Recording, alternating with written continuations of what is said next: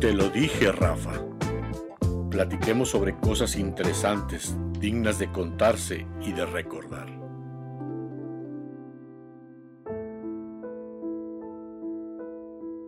Tengo en mi poder la fotocopia de una misiva cuyo remitente es la Secretaría de Estado del Vaticano y el destinatario es mi recordada y amadísima madre, la señora Beatriz de la Hoya de Cisneros. Está fechada en la Ciudad del Vaticano el 11 de octubre de 1990 y cumple con las reglas de cortesía, respeto y consideración que le brinda a mi madre el excelentísimo y ahora cardenal Monseñor Crescencio Sepe, asesor de Asuntos Generales en la Secretaría de Estado de la Santa Sede, arzobispo de Nápoles, Italia, y signatario de la citada misiva.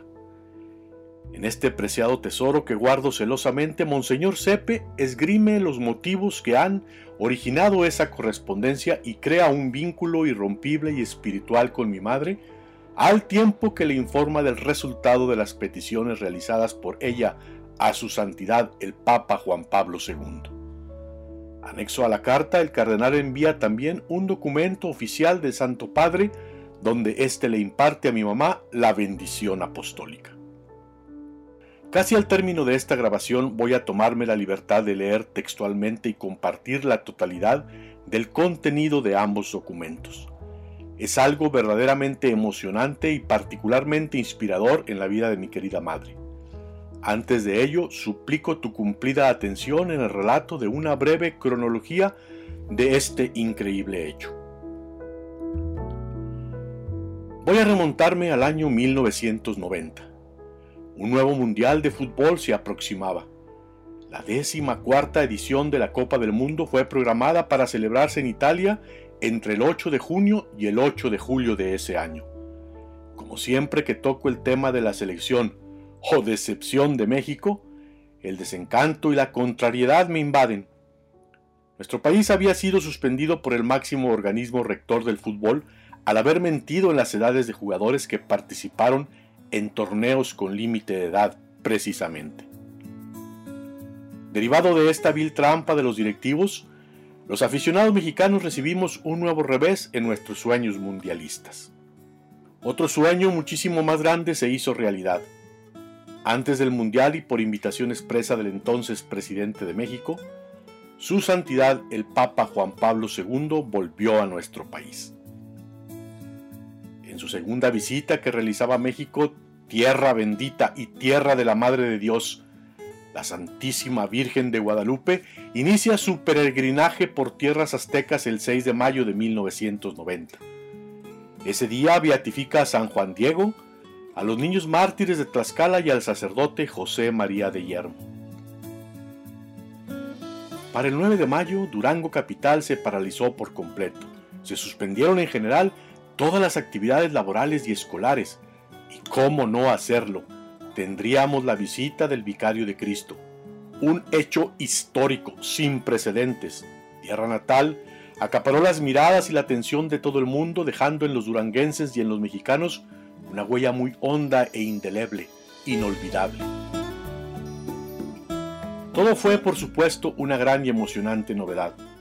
¿Quién me podría haber asegurado que ese día viviría momentos jamás imaginados, inigualables, extraordinarios, excepcionales, únicos e irrepetibles?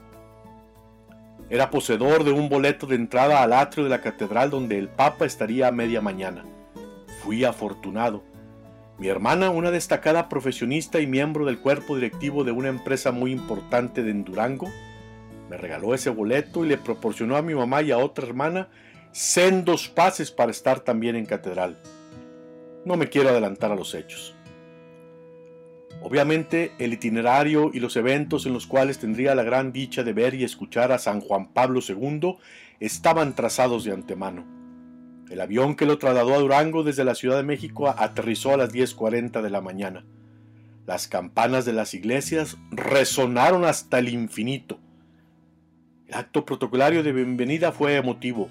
Por cierto, el destino me jugó una mala pasada. Pude estar presente en ese acto, pero lamentablemente no fue así. Posteriormente, el Santo Padre visitó el Centro de Readaptación Social, a donde llevó un mensaje de paz y consuelo a aquellos privados de la libertad. El Boulevard Francisco Villa fue testigo mudo del recorrido de la comitiva papal al centro de la ciudad. ¡Qué gran suerte! En ese entonces tenía mi domicilio particular a escasos 300 metros de dicha arteria vial. Sobra decir que esa noche, del 8 al 9 de mayo, no dormí o no dormimos a la espera del magno acontecimiento. Íbamos y veníamos a la casa, otra vez al bulevar y a las 5 de la mañana aproximadamente, miles y miles nos ubicamos a las orillas del mencionado bulevar para aclamar a tan ilustre estadista. Y al fin llegó el momento. El Papa se acercaba al cruce del Boulevard Francisco Villa y Avenida Las Américas, lugar donde me encontraba ansioso por el privilegio de ver a su santidad en persona.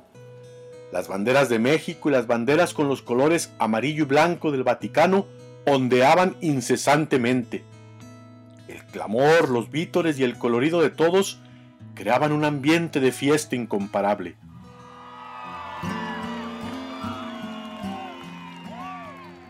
Unos minutos más y ahí estaba, ante mis ojos, el vicario de Cristo. El coche papal caminaba lentamente a vuelta de rueda. Por un instante permanecí inmóvil, petrificado, tratando de poner en orden mis pensamientos. Lo conseguí y de la incredulidad pasé al éxtasis, al embelezo, a la fascinación. Fue apoteósico. El Papa frente a mí, aunque fuese unos cuantos segundos. Lo mejor estaba por venir. Juan Pablo II llegó al Teatro Ricardo Castro ubicado en la avenida 20 de noviembre esquina con la calle Bruno Martínez. En ese recinto pronunció un mensaje a los empresarios y al mundo. La Catedral Basílica Menor, inmueble aledaño al teatro, fue su siguiente parada. Allí estaría 15 minutos. El Papa dejó de lado los protocolos para que la gente lo pudiéramos tener cerca durante más tiempo. Esos 15 minutos se convirtieron en 45. Estoy seguro que las muestras de cariño de los duranguenses lo emocionaron y tocaron su sensible corazón. Mientras tanto, mi madre en silla de ruedas y mi hermana esperaban en el atrio de la iglesia. La casa paterna se encuentra a 500 metros de catedral, así que no fue problema para ellas el caminar pese a la limitación física de mi mamá. Por mi parte, a toda prisa, Llegué a Catedral desde casa con mi boleto de entrada perfectamente a resguardo en mi cartera. Previa presentación del mismo ingresé también al atrio de Catedral y me coloqué unos dos metros atrás de mi mamá y de mi hermana.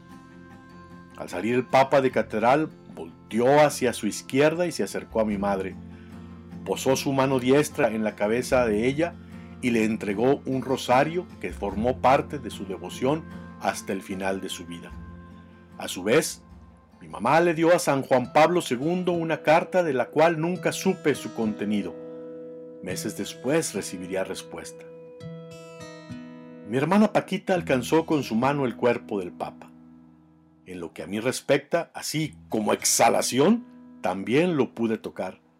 Me cimbré hasta la médula y comprobé que el calor, la cordialidad, la sonrisa limpia y rotunda y la ternura del representante de Dios en la tierra eran capaces de romper, de derribar los muros más inexpugnables. Por la tarde estuve presente en la celebración y ordenación de 100 sacerdotes, un evento realizado en la explanada de una propiedad perteneciente a una tienda de autoservicio muy famosa. Toda esa tarde a 45 grados centígrados de temperatura, pasó ante mí como un relámpago que rasga los cielos por completo. Por la noche, le cantamos a Juan Pablo II afuera de la sede del arzobispado.